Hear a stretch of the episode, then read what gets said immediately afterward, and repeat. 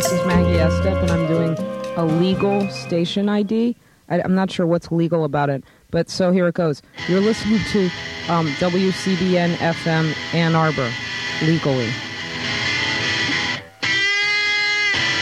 I'm not a normal girl. I'm an angry, sweaty girl, so bite me.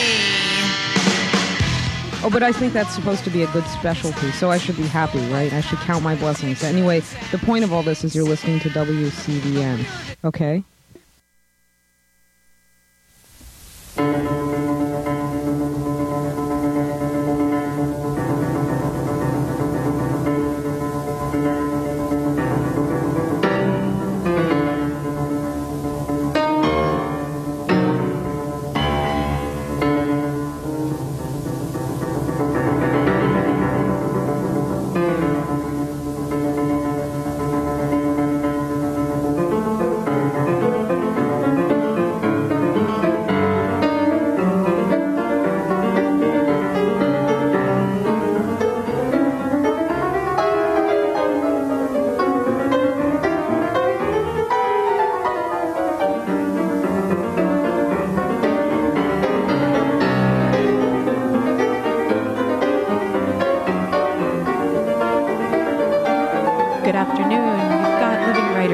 T. Hetzel, and today on the program, I'm so pleased to have joining us via phone Hisham Matar.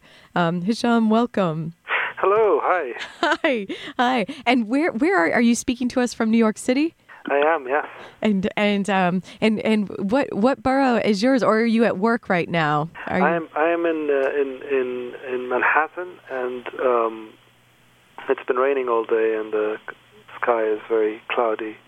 Um, oh, and is the wind is the wind quite blustery too? 'Cause a that's, bit, a bit, yeah, a that, bit. It's um, it's hard not to feel under siege when you're in New York, because it's um, everything seems to be um, uh, expressing itself very forcefully. It's not a it's not a very subtle city, but um, it has its charm. and and you know it, you know it quite well. And you were actually born born in the city. Well, yes, I was born here, but actually I don't know it well. This is the first time I live in it as a as an adult. You know, my when my parents left, I was three years old. Um, so, um, and from the time that I was three till now, um, I've perhaps spent a total. If you put all of the visits to New York over these years, I'll probably total three weeks or something uh, oh. being spent in New York. So this is really the first time that I live in the city uh, um, as an adult. And um, I've always had this sort of slightly um, um, um, uncomfortable relationship with New York. Um, How's that? Well, in the sense that everybody I know loves it. You know, it's one of those cities that provokes um, huge enthusiasm. You know, yes. People love to tell you how they love it, they, and even people who live in it love to c- continually tell you how they, how much they love it. So it's obviously a, a city that um, that solicits this very powerful feeling and uh, sense of loyalty to it, and so on. And most of my friends are no exception; they feel that way about it, and certainly my family um, feel are very fond of New York City. But I've never been fond of it, and so I, I always feel slightly guilty that I'm not fond of it. But um, it doesn't. I admire it. There's a lot of things I like about it, um, but it doesn't. Um, it, it it it's. It, I don't know if it agrees with me. I, I find myself. I'm very rarely enchanted in it. You know, I, I rarely sort of see something and think, "Wow," and I stop. And which, uh, and I like cities that I that, that enchant me. You know, um, that, um, that to me, that's a big part of what it means to live in a city. And so it's it's not even just because I was thinking maybe it was the rhythms of the place. You know how there's those in, yeah. interior rhythms, or yeah. uh, but but it's actually something. Visual with the enchantment of it. Do do you feel that way in in London or Cairo or Tripoli or? Yes, I, I mean, and um, it, it, the rhythm is part of it in a sense. You know, there is that very relentless, famous uh, New York rhythm um, that, on some level, fetishizes impatience. You know, and it sort of um, glamorizes uh, the the person who has no time for anyone. Um, right. and and I I have never personally found impatience attractive um, at all. Um, mm-hmm. And so um, so the, the the rhythm does have something to do with with that quality. Um, having said that, people are incredibly you know um, nice and open and and. and generous and friendly.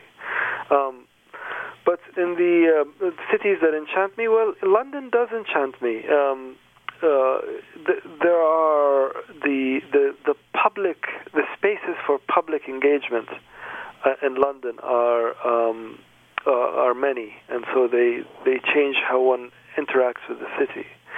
Uh, because ultimately, for me, the metropolis is not about just, you know, uh, the things...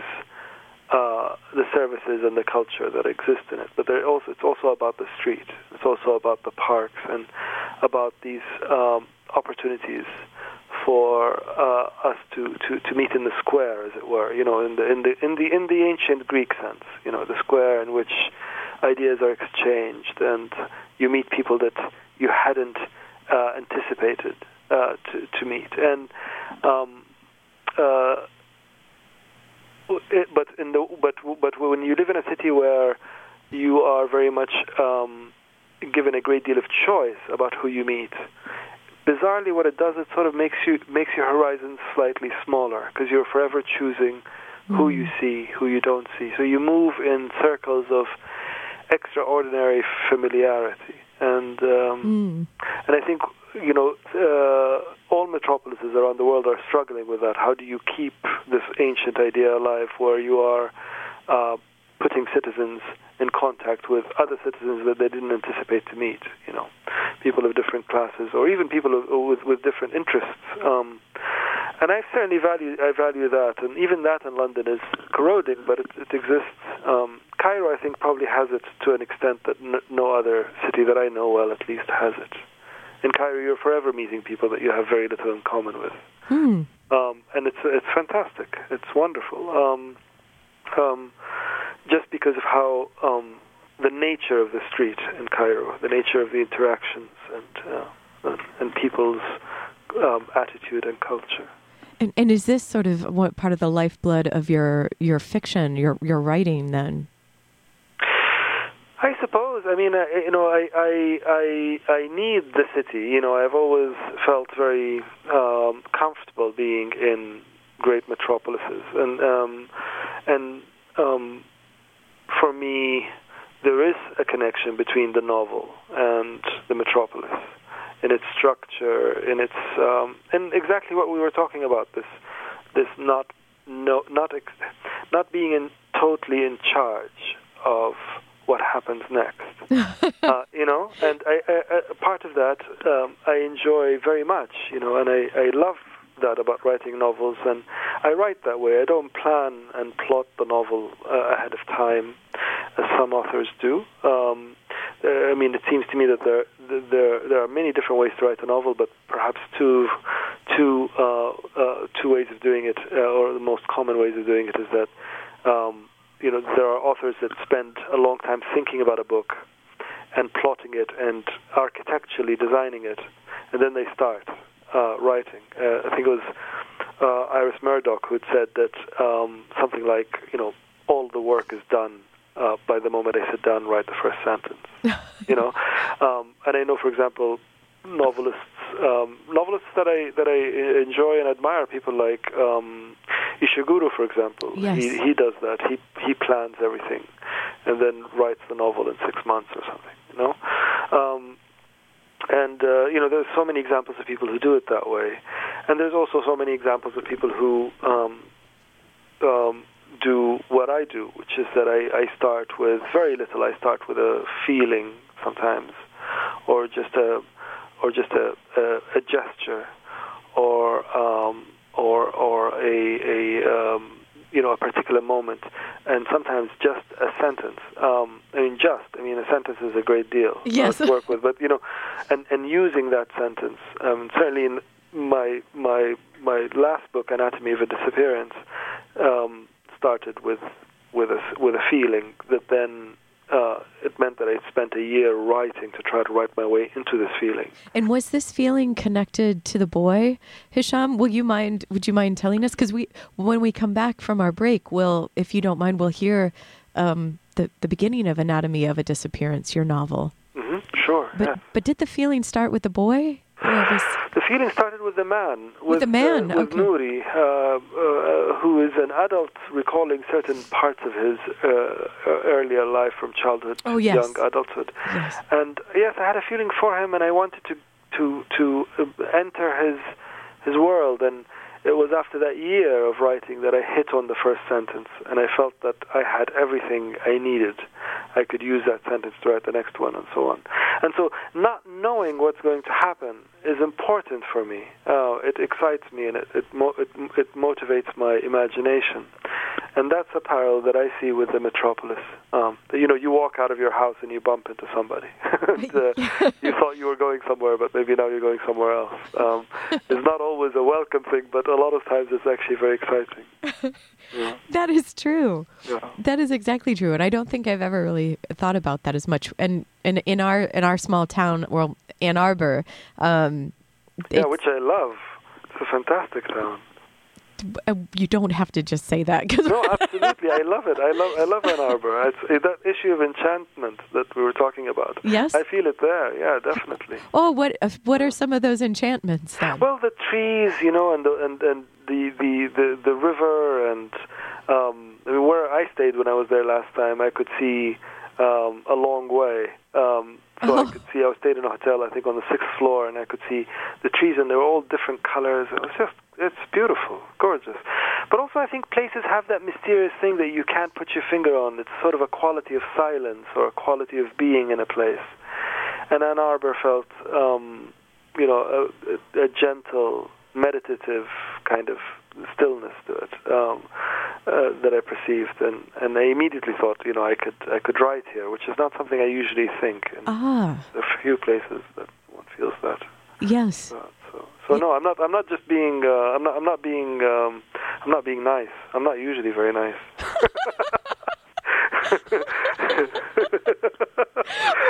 well, I, well, first of all, I don't believe you. No, although nice is, is a terrible word, actually, isn't it? It's it's it's, um, it is, yeah. it's, it's almost yeah. insulting, isn't it? Sort of. I, I get riled up if anyone ever calls me nice, but I'll make sure I don't call you that. Too. yeah, exactly. At least for the, the first conversation, right? Well, well, let's take a short break, and then and then we'll we'll we'll come back and um and Hisham, will you mind reading then for us from Anatomy of a Disappearance? Not at all. No, with pleasure. Okay, okay. We'll take this short break. You're listening to Living Writers. Today on the program, Hisham Matar and his novel, Anatomy of a Disappearance. We'll be right back.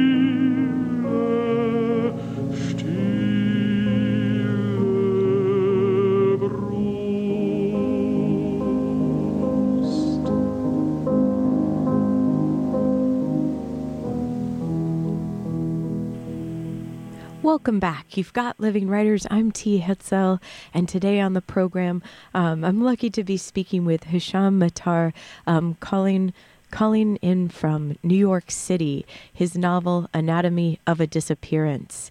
And thanks to Brian Delaney for being in the engineering seat. Uh, Brian will soon be moving to Buffalo, and he will be greatly missed here. Um, Hisham, you know, I just realized I haven't read the short bio in the back of Anatomy of a Disappearance. And if you don't mind, I'd like to start with that. All right. Okay. Um, I feel like we must, we, we, we covered most of it, but just, just to give um, uh, people a, a quick a glimpse into the bio here. Hisham Matar was born in New York City to Libyan parents and spent his childhood first in Tripoli and then in Cairo. His first novel, In the Country of Men, was shortlisted for the Man Booker Prize, the Guardian First Book Award, and the National Book Critics Circle Award. It won six international literary awards, including the Commonwealth Writers' Prize, Best First Book Award for Europe and South Asia, the Royal Society of Literature Ondaatje Prize, and the inaugural Arab American Book Award. It has been translated into twenty-eight languages. Matar lives in London and serves as an adjunct associate professor at Barnard College in New York City. Um, and he's not nice. nice, is, nice is so far away. And so, yes, and those the people will get that who were listening to the first quarter of the show. um, but perhaps because you're so not nice, you'll you'll will you read for us? Because is the first sentence of the book actually the sentence you meant, Hisham? Yes, absolutely. Yeah, yeah, yeah no, it is. Um, And I, uh, yeah, so I will start from the beginning and uh, read the first couple of pages of the book. There are times when my father's absence is as heavy as a child sitting on my chest. Other times I can barely recall the exact features of his face and must bring out the photographs I keep in an old envelope in the drawer of my bedside table. There has not been a day since his sudden and mysterious vanishing that I have not been searching for him, looking in the most unlikely places. Everything and everyone, existence itself, has become an evocation, a possibility for resemblance. Perhaps this is what is meant by that brief and now almost archaic word, elegy. I do not see him in the mirror, but feel him adjusting, as if he were twisting within a shirt that nearly fits. My father has always been intimately mysterious, even when he was present. I can almost imagine how it might have been, coming to him as an equal, as a friend, but not quite. My father disappeared in nineteen seventy-two, at the beginning of my school Christmas holiday, when I was fourteen. Mona and I were staying at the Montreux Palace, taking breakfast, I with my large glass of bright orange juice, and she with her steaming black tea, on the terrace overlooking the steel-blue surface of Lake Geneva, at the other end of which, beyond the hills and the bending waters, lay the now vacant city of Geneva. I was watching the silent paragliders hover above the still lake, and she was paging through La Tribune de Genève, when suddenly her hand rose to her mouth and trembled. A few minutes later, we were aboard a train, hardly speaking, passing the newspaper back and forth. We collected from the police station the few belongings that were left on the bedside table. When I unsealed the small plastic bag, along with the tobacco and the lighter flint, I smelled him. That same watch is now wrapped around my wrist, and even today, after all these years, when I press the underside of the leather strap against my nostrils, I can detect a whiff of him. I wonder now how different my story would have been were Muna's hands unbeautiful, her fingertips coarse. I still, all of these years later, hear the same childish persistence. I saw her first, which bounced like a devil on my tongue whenever I caught one of Father's claiming gestures, his fingers sinking into her hair, his hand landing on her skirted thigh with the absent-mindedness of a man touching his earlobe in mid-sentence. He had taken to the Western habit of holding hands, kissing, embracing in public, but he could not fool me. Like a bad actor, he seemed unsure of his steps. Whenever he would catch me watching him, he would look away, and I swear I could see color in his cheeks. A dark tenderness rises in me now as I think how hard he had tried, how I yearn still for an easy sympathy with my father. Our relationship lacked what I have always believed possible, given time, and perhaps after I had become a man, after he had seen me become a father, a kind of emotional eloquence and ease. But now the distances that had then governed our interactions and cut a quiet gap between us continue to shape him in my thoughts. Thank you. Thank and you, Hisham. That was, I I could I could listen to you read for the rest of the program, you know. we, could, we could just have this be not, this could be a book on tape for people. and and I and, and maybe it was also the, the beautiful, the music that led into it, and you talking yeah. about stillness a little. Could could you tell us about the, because you, you picked the songs as well. Yes. Um, well, that was... Um, You know, it, uh, music is uh, an incredibly important part of my life, and the piece that you're referring to is Nacht und Traum, or Night and Dream, by uh, Schubert. Um, and it's a, it's a very unusual song. In many senses, I mean, I feel it's very difficult to to come up with a, a more perfect song that has ever been written. It's just... Um, you know, where the synthesis between the music and the words um, is so fine and ambiguous and mysterious. Um, so the song is about the night. Um, in fact, the first words are, "Holy night, you sink down. Dreams, too, drift down. Like your moonlight through space, through the quiet hearts of men, they listen with delight. Calling out when day weakens, return, holy night, fair dreams, return." And Ooh, wow. yeah, yeah, and, and, and the music also seems to kind of evoke this, this very simple yet incredibly mysterious thing we all know about the night, mm. that it does seem like a different country, like it has a, a completely different state of state of uh, existential state, and. Um, And uh, this yearning for the consolation with sleep and with dream, and, and it just it does all of that incredibly well. Um, and um, um, yes, and, and it was actually uh, accidental, but it's it, it's it's uh, that you know we didn't know that I was going to read I- immediately after that song, um, or maybe you did. Maybe maybe you, you set it up that way. But no, it, uh, no, uh, it was serendipitous, I think. Yeah. But there's that quality too. To um, I mean, I'm not for a moment comparing my work to, to the song, but but um, I, I am uh, comparing more the state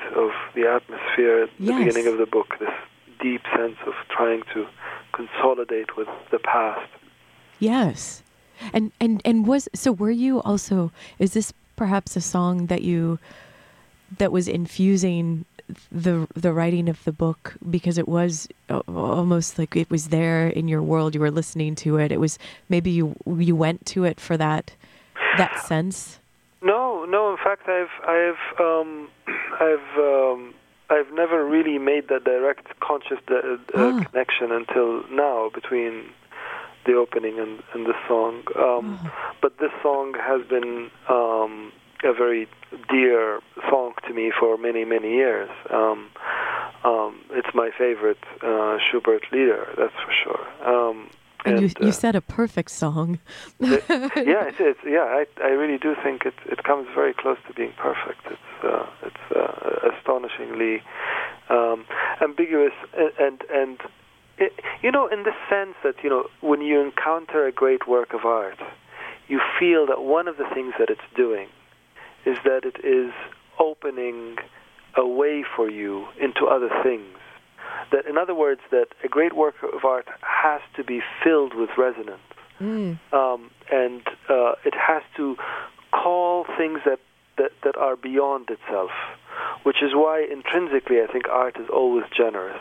It's not in praise of itself or, or of its creator. It's always in praise of the world and of other things. Um, so I, I do think that art ultimately is praise. It's an act of praise, but it's also uh, a, a generous gesture into other realities and other ways of being. And this song is is, is, is, is, so when I say perfect, I just wanted to make it clear to your listeners what I meant by that, is that to me it, it seems a song that uh, calls onto itself so much um, and, and seems to to uh, use our imagination almost to the fullest, you know, um, by, by provoking so many different uh, images and, and feelings and notions. And what are the images that come to you?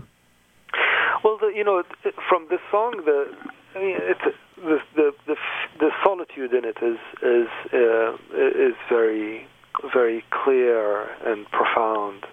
Um, the both the beauty, uh, but also the magnitude of the night, um, and the the the the the the both terrible and haunting and promising longing of wanting to be reunited with one's dreams, you know, and, and that, of course, that word dreams means many different things depending on when we listen to it. You know, at some point in my life it meant one thing and now it means something else. And, and that sort of movable quality of it is, um, I think, um, ingenious, really, yeah. So, so put it onto your YouTube or buy it and listen to it. I recommend it highly. It's true. And this particular performance of it, too, it was the one that you had uh, requested, the Dietrich Fischer, yes? Yes. Yes, uh, Gerald, yeah, yeah. Gerald Moore. Yes, yeah, yeah. He's he's um, he, he. I mean, he's made them his own in many ways. The the Schubert lieders. Uh, he's done them very well, and there are other people that uh, are slightly more idiosyncratic. But he's he's I think um, he does it very properly, and he does something else that is. Um, uh, It's a very difficult. It's a very easy song to senti- to to do sentimentally. So one of the traps, it seems, yes. in doing this song, is not to do it too slow. Because if you do it too slow, then you risk it becoming rather sort of sweet and petty. Um, and I think his timing is very interesting. How he does it. It's it's a little bit faster than most versions that I've heard, at least. Um, and by doing that, surprisingly, it it it it. it It, it has, um, you know, a very different feel to it. Um, and, and, yeah. when, and when did you learn the words? Um, well, I, um, I, I try to remember years ago. I, you know, when I became interested in it, I don't speak German, so I don't, I don't know what. You know, I didn't know what the words meant when I first heard it. Yes. Uh, but I was just haunted by the feeling of it, and I, I didn't even know what it was about. But it obviously felt very nocturnal, and um, and uh, you know, uh, to uh, a young, uh, um, romantic, slightly pessimistic uh, teenager, it was uh, amazing. And uh, but as I got older, I lost some of my romanticism and my pessimism, and I started really trying to engage with it. It sustained its interest. You know, very few things that one hears, you know, when you're eighteen, or you know, things that you encounter when you're eighteen and you think amazing. Usually afterwards you realize they're completely vacuous. At least in my case. But, the experience. But, but amazing at the moment. Yes, yeah. yes. That, that Depeche Mode really was meaningful then. Yeah, yes. yeah they, were, they were incredible. and, uh, um, but, uh, you know, this has sustained. And uh, at some point, I forget when, I, I looked up the translation. Yeah, and then and you took and then you took it into your memory as well. It's a, yeah. yeah, yeah. I mean, it's um, it helps me listen to it. You know, when I listen to it, um, to to know when he's pausing at which word. Why why does he? You know, because he's putting emotion in the words, and the music is is expressing the emotion in the words. Because this was a poem that Schubert chose and and wrote uh, the music for. So it's definitely nothing is accidental here. Yeah. And we, and we will take a short break, and we'll come back and, and realize that nothing is accidental. um, today on the program, Hisham Matar is speaking to us from New York City. His novel, Anatomy of a Disappearance. You've got Living Writers. We'll be right back.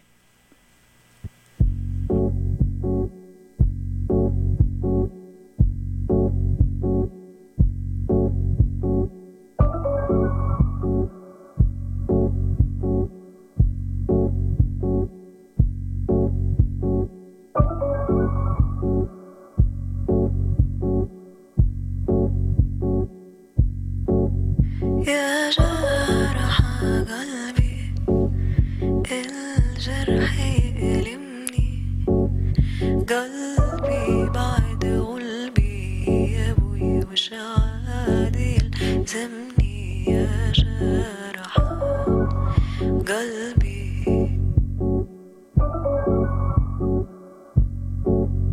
يلي نويت الهجر يلي نويت الهجر خلي معك رزق مال قلبي اللي العقب وفجر مهما ظلموا طال. Welcome back. You're listening to W C B N F M Ann Arbor. I'm T. Hetzel, and today Hisham Matar joins us from uh, by phone from New York City. Hisham, um, thanks so much for being on the program too today. Oh, it's a pleasure. It's, it's, it's, the, the time is actually flying by so quickly. I, I can't believe it. As Brian's helping me out with the time now, he's holding up signs, five minutes and this and that. um, there's there's music in your writing um, as well, in the movement of the language.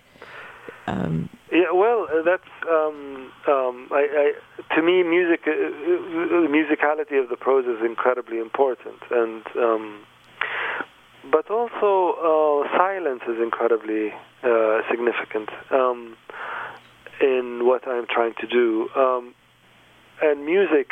Um, see, the thing in music is that uh, there is silence in music, but the silence in music is written. Yes, uh, and and you know exactly what the, the you can measure it, you can sense its shape. Um, yes, and it's used. You know, certain composers. I think you know when it comes to silence, Beethoven. I think for me, uh, uh, you know, is just he really knows how to use silence and understands its ability and its um, the possibilities in it and its significance. Um, but in prose. The silence is not written. Of course, there are punctuation, but but I don't mean in that sense. But uh, uh, silence is sort of, it's not inserted between the words. Sometimes it is, but more, the silence that I'm more interested in is the silence that sort of hovers or is just beneath or beside or the the, the text. Uh, uh, uh, a way to a way that I might be able to explain what I'm trying to say is that. We all know that silence doesn't, not all silences sound the same. We know that certain silences have a, mm. a different tenor to them.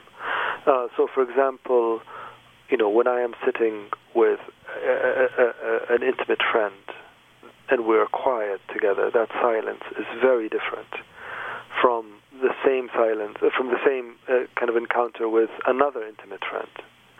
Uh, or maybe with a member of my family, or maybe the silence in a train, or the silence in uh, a lecture hall. or um, mm-hmm. and, and so silence itself is communicating something all the time, and that's where a very clever conductor tries to, to do with, with somebody like Beethoven, uh, to try to provoke certain sentiments and, and emotions out of the silence.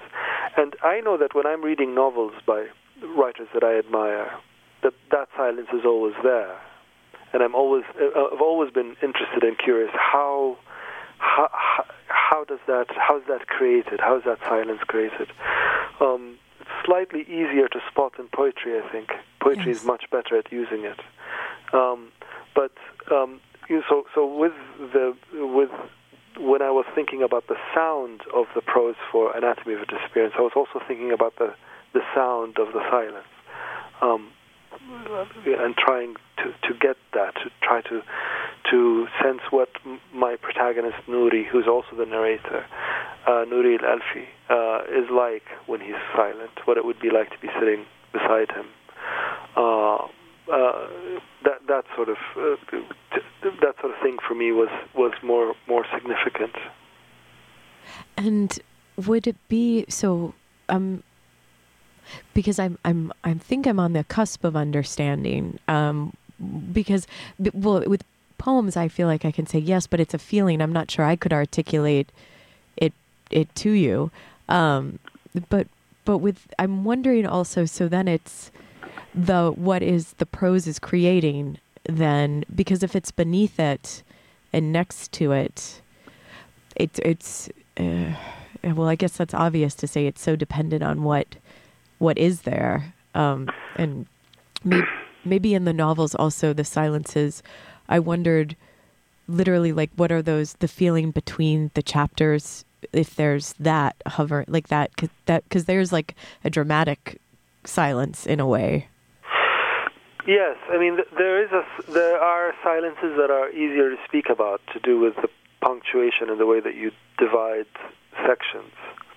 Um, there are other ones that are slightly more difficult to, to pinpoint, and they are um, that what you're right in the sense that it's provoked by what's put in. Everything is provoked by what's put in, but um, what you put in, the words that you choose, the number of the words, the rhythm of of, mm. of, of of the sentences affects um, the, the the the silence that is that is surrounding them, and the silence that is between them. Um, yes. Yeah. Uh, uh, but also there's this other silence that occurs when you put the book down. Not necessarily you've finished it, but you've put it down to go and have supper or do whatever, and uh, and it leaves. There's a quality of its atmosphere and its silence that lingers a little bit. Uh, because ultimately, I think that's what we're all trying to do, is we're trying to get to the reader. We're trying to linger. We're trying to we're trying to never let the reader go. um, and um, and and silence plays a role in in, in that. Um, um, But, you know, it's also, it exists in all music, actually, silence. It's also, there's another way of talking about it, is that uh, we, you know, as soon as a piece of music stops, there's a certain kind of quality to the silence that is different uh, than just ordinary silence or silence after another piece of music. Well, you can definitely tell that you're you're a poet as well. Um As a as a fiction writer, I, I, I don't think I really I did not I, I hadn't realized that before I read Anatomy of a Disappearance. Um, when and you also are an essayist, so so you're also working in, in that form. What when did you? Is it something that you've always you've always been writing, Hisham? Uh, in and do you go? Are you writing in all these different forms uh, at the same time, or what? Um, sort of, what's your history with that, and and when are the poems coming in? And because there is like the lyrical, I think I'm understanding more what you're saying about the silence too. When I'm thinking about how the sentences are constructed, um, when you were saying the word choice, that it's it's something was making definite sense to me. Um, So I guess now I've asked you about five questions and, and not stopped talking. So I'll do that now. Well, uh, I you know I, when I was very young, I liked I liked language, um, and my parents um, uh, loved reading and reading out loud to us. And there was obvious it was obvious to me that having a delight in language was something that was quite natural. It wasn't. Um, a peculiar activity. So, you know, um, so when a poem was read out loud, it was, you know, it was it was a, a pleasurable experience, and it was the, the pleasure was expressed in the reading. And so we had these very uh, uh, ridiculous, incredibly dramatic readings of poems. How so? Some, some of them are poems that really don't deserve the effort at all. You know? Wait, can you can you give us an example? Like what, well, what? Most of it is Arabic poetry. So, um, but um, I remember uh, the first time my father read to me uh, Al-Sayyab, who's the um, who is the sort of Iraqi poet uh, of the early uh, tw- twentieth century that. Uh, is often compared um, to T S. Eliot, you know, uh, in the sense that in he what he did in the Arabic language to the Arabic language ah. and to uh, contemporary verse uh, and the free verse and so on. Uh, you know, there, there are some parallels there. But I'm not entirely sure how useful the comparison is, but I mean, in some extent, it, the, the, there is some some good reasons for it. Um, and he read me. Uh, um, poem by him, and I just, um, called Rain Song, which actually is included in the book. Uh, I, I think I quote it in the book. Oh. Um, and and I just, I didn't really uh, understand the poem. Uh, I must have been about twelve or eleven, and I, I didn't, I, I had no idea what Al-Sayyab was talking about. Um, I had no tools to access it. I, it felt impenetrable and um, and uh, just beyond my reach. But I also sensed that there was something incredibly valuable going on here, and something uh, also uh, very pleasurable and sincere and authentic. True. Yes. Uh, and, and and I and I don't know whether I felt that because of the way my father read it, or because of the expression in his face, or because how the rest of the room reacted, or or it was the pleasure of the actual words, you know. Um, and then I started, uh, you know, uh, writing poetry uh, uh, as a, a young boy, to mainly to amuse my parents, because they were very encouraging, and so if we go, went on a holiday, I'd write a poem about the place. And uh, ah. they would uh, celebrate it. Uh, and uh, I wrote these very funny single-act plays that I would act them out with my brother, and we would, um, you know, th- you know, things. It was just mainly. It was. I never thought of it as a particularly serious activity. I thought of it as a, as a, as a fun thing to do. And so, I really never considered the possibility of. Um, earning a keep, you know, out of uh, uh, writing, uh, having it, uh, you know, being, uh, looking at literature as a profession. I never, because I come from a generation of, of Arabs that, um, uh, you know, that we still, the society still sees writing as a, a hobby, as, you know, as a dilettante. It's not a, a proper profession.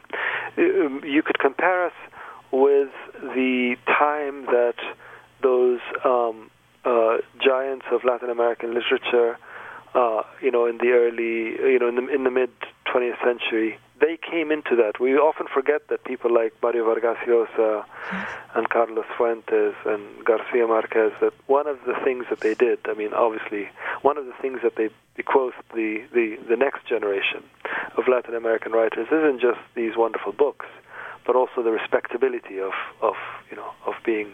being a writer, that it is a proper job. And they, all of them, write about that, you know, that you wake up in the morning and you do this. And they they, they stress they stress the prof- you know pr- professionalism of it, because they were writing in a time when the rest of society saw writing as either journalism or idiosyncratic poetry, or, you know, they didn't see it as something that you do every day. And um, and the Arabic uh, atmosphere has that about it now.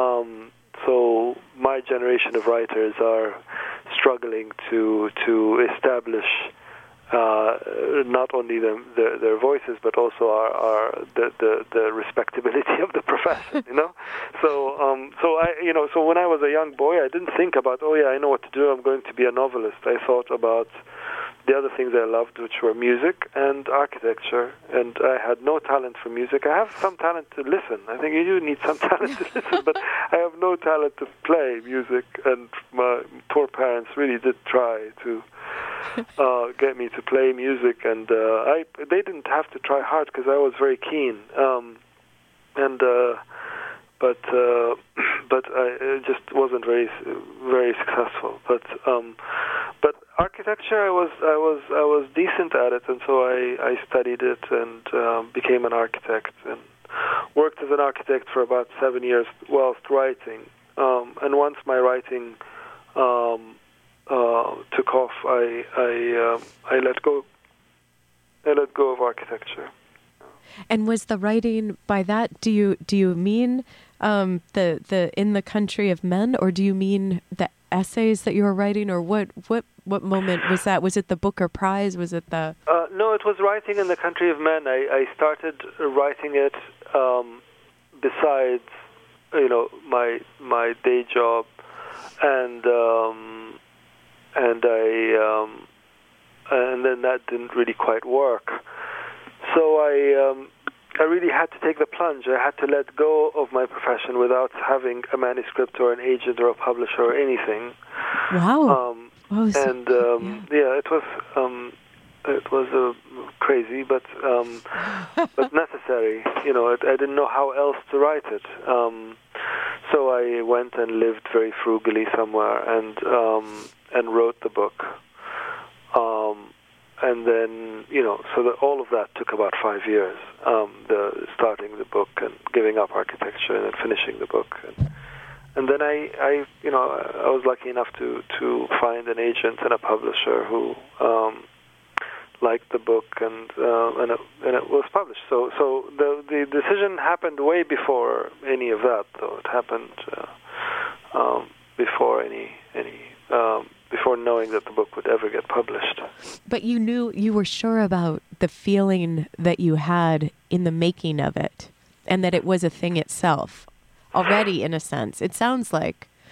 Yes, but not only the book, but also, um, you know, I, I, had made, I had made my vow to literature, you know. I, I said that uh, I'm going to try to do this, and I'm going to cheat myself out of that Um, convenient position of one day saying, oh, you know, had I only had the time, I would have uh. been able to write a decent book, you know. So I thought, no, I'm going to rob myself of that and um, and uh, really, you know, do give it give it my best shots and see what happens. And um, uh, uh, and so, but, but what's interesting about this vow to literature is that you make it once, and you make extraordinary sacrifices for it. And you think that's it, you don't have to make it again. Oh. But actually, you're always making it. You're always making the vow. Do you find that? Even even sometimes with with people you might want to spend time with, or with, um, I, I don't, I, yes, I I do. Is that is that what you meant, Hisham? Or what? Yeah, you, when you say people you want to spend time with, you mean that you have to sacrifice spending time with them in order to go and work. Yes. Yeah, yeah. Yeah, absolutely. No, yeah. And, and also just... Um, um, invitations to be, you know, invitations to become an academic, or invitations to become uh, yes. to become a commentator. You know, I I, I write, uh, I, I have written articles and essays, but, but not many, and I, I enjoy some of them a great deal, particularly the essays. Why? Um, why so? What does that? Yeah, what does that allow? Well, it depends what the essay is about. Uh, the the memoir one, the memoir uh, essays. Uh, of which I've written a, a, a, a few, I mean, I don't remember how many, but um, the, what's interesting about them is that you actually realize as you're trying to recall a particular event or moment or place, that you're actually, in recalling it, you are reinventing it. Mm. That when people say, uh, particularly if you write my two novels, um, touch on themes that have resonance in my own life. So for that reason, people, some people have thought them autobiographical. Um, and they're not autobiographical, but what's, they're not autobiographical at all. Um, but what's interesting about that question is that it's a very familiar question. Novelists are always being asked, has this happened? Has this happened to you or somebody you know? But when you try to sit and write an autobiographical essay, Uh, you begin to realize that actually everything is fiction. Yes. You know, that even when you sit and try to recall a particular thing, you're making it up. You're trying to remember it. And the way you remember it is influenced by so many things that have happened in the intervening time, um, and, and by other things to do with sensibility and, and focus. And um, so th- those have been interesting in that sense, and also because my experience of having lost my country and having lost people I know, and, uh, and having lived outside of my country for the majority of my life, um, writing autobiographical essays felt like a, an attempt at, at snatching back, things back from oblivion on some level. I mean, it's futile, but it's an interesting attempt at least. Um, yeah. Um, and the essays to do with, with literature and art and those, I mean, I haven't written many. I've only written a couple or so, but those have been very enjoyable because they are um, they're good mental exercises, you know, intellectual exercises. You have to sort of think very carefully about something that you are uh, giving it your attention. Um, The articles uh, I don't enjoy as much. Those I've been doing mainly uh, out of a sort of civic sense of responsibility, either about human rights issues or so on. I feel it's important to do them, but I can't with all honesty say that I get a pleasure from, a creative pleasure from doing it. I don't, I don't find any creative pleasure in it at all. It's all about stating facts and arguments and being as calm but as clear and, and emphatic as possible. And um, As um, witness, really. To, yeah, I would, exactly, a witness. I'm glad to do it. I'm, I feel, I really do feel a civic responsibility to do it, but, uh, but um, you know, my focus is mainly, I mean, my my uh, my my focus is fiction, and, uh, but occasionally those other essays too. And and th- and those would those have been the pieces for the L A Times, or sometimes the the Guardian, or uh, yes, and yeah. the the New Yorker and, and the, New Yorker. Um, okay. um, the uh, the Guardian has really been the the place that I've um, written probably more for than anywhere else, um, and some magazine pieces, you know, the F T, so on. And and and what about then?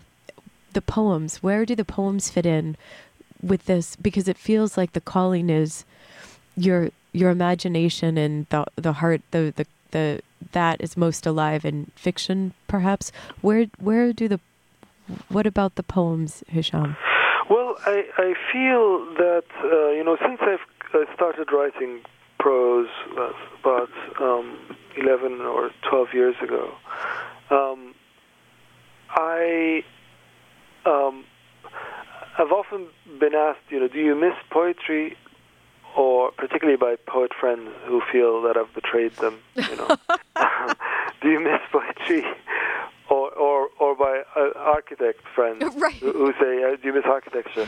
And you know, honestly, I, I miss neither, in the sense that I do feel that um, I haven't left, I, right. I haven't left poetry and I haven't left architecture. That involved in what I do in in, in, in writing a novel, um, the things that I love about poetry are being exercised in it.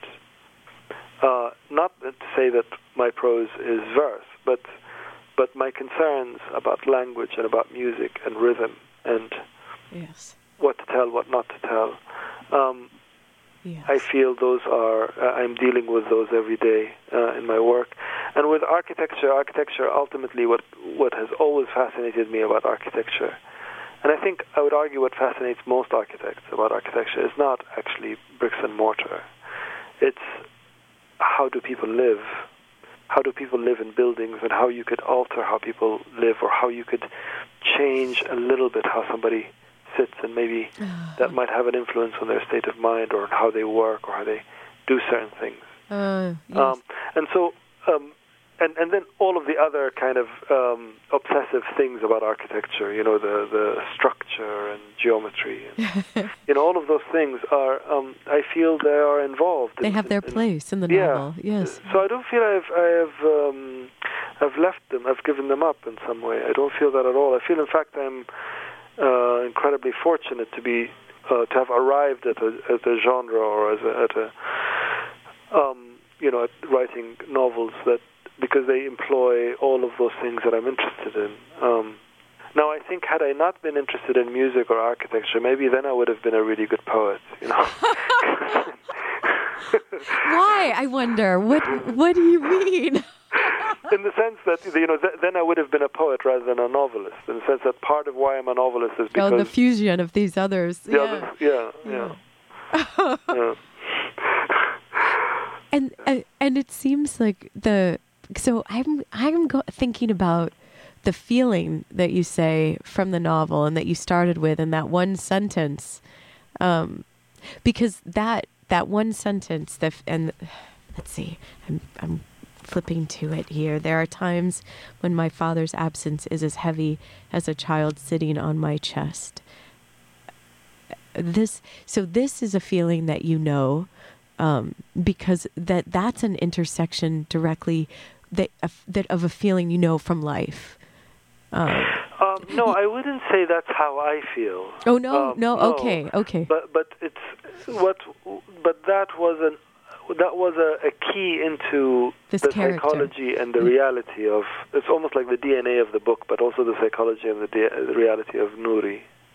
It seemed, it seemed putting it that way says so much, to me at least, about uh, his sense of his own life, the sense of the past, but also the sense of the future, and his relationship to the past, his father, and the relationship to the future, yes. the child. And it, it's, um, and and it seems that to be able to communicate that, plus having this very direct, uh, you know, um, uh, image of, of, of a child sitting on his chest. See, if he were to say, "My child sitting on my chest," it would be completely different. Yes, yes. There's a, a playful thing about that.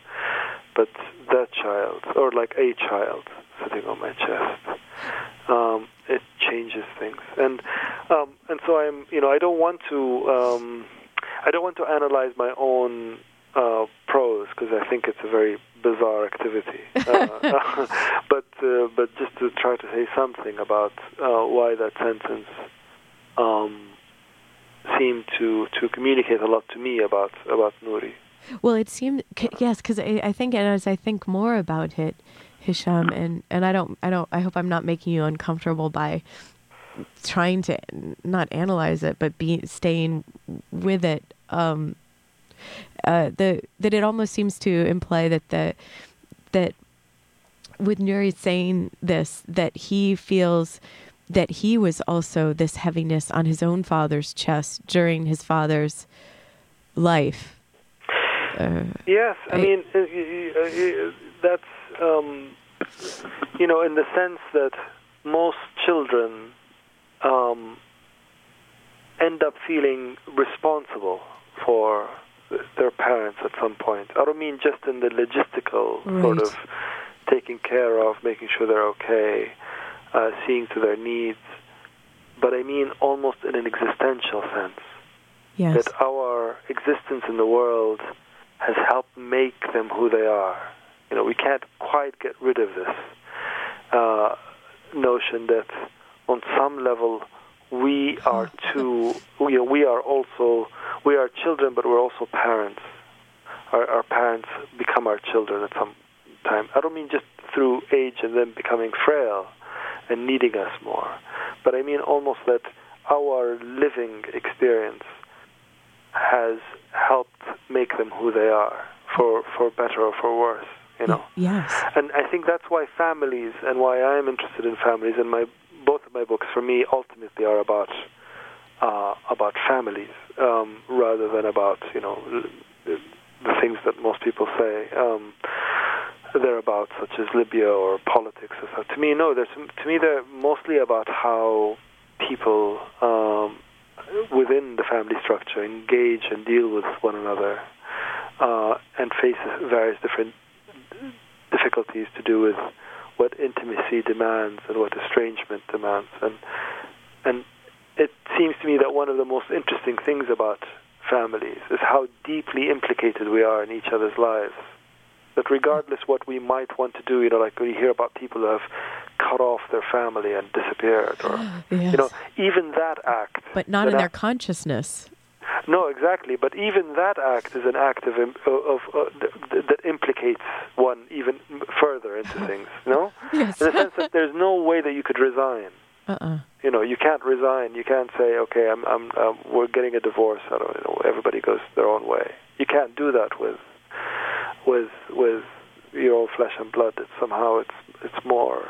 Um, uh, and so something about that is interesting because of how much it demands from us to try to understand and cope and deal with people that might actually be very different from us, but are bound.